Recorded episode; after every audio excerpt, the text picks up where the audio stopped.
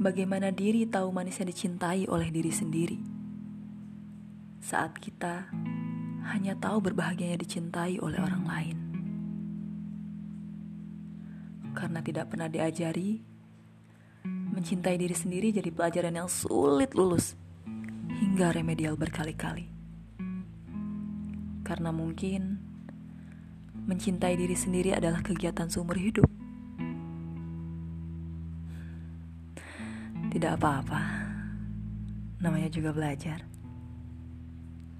Sekarang kita belajar cintai diri mulai dari hal paling kecil.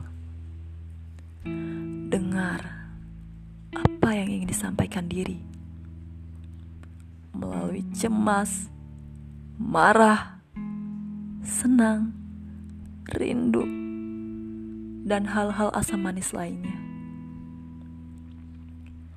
Sesederhana belajar bilang tidak mau saat memang tidak mau bilang tidak bisa saat tidak bisa.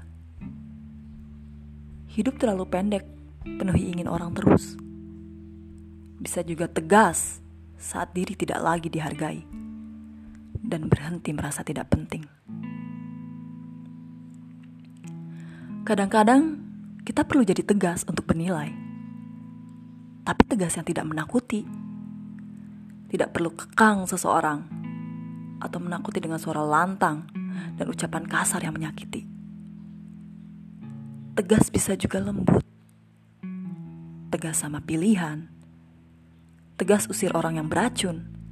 Hingga tegas bahwa diri ini terluka dan perlu bantuan. Banyak orang tegas malah jadi keras, menakuti, dan mengancam dengan menghakimi, mengatai. Mereka orang yang sedang takut dan juga terluka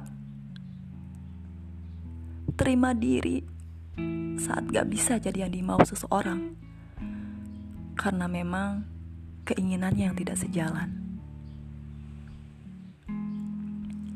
Jadi baik pun bukan berarti ikuti kemauan orang terus-menerus sampai lupa apa yang dibutuhkan diri sendiri sebetulnya. Mungkin hantu dari rasa kurang itu begitu besar. Tidak apa berdiri dan tegas, sampaikan dengan lembut identitas diri. Betapa lucu ya. Saat lahir diingatkan betapa sempurnanya kita. Beranjak berumur, orang-orang membuat kita merasa punya banyak kekurangan. Kita merasa rendah. Kita merasa gak ada apa-apanya.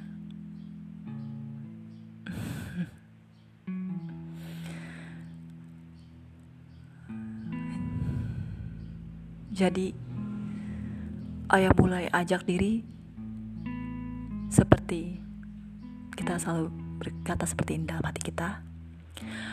Ayo belajar beres-beres diri. Terima kasih sudah mau tumbuh dan belajar sembuh sama-sama. Kamu kuat dan kamu hebat. Kamu bisa jalani hari-hari ini. Selasa 8 Februari 2022. Terima kasih.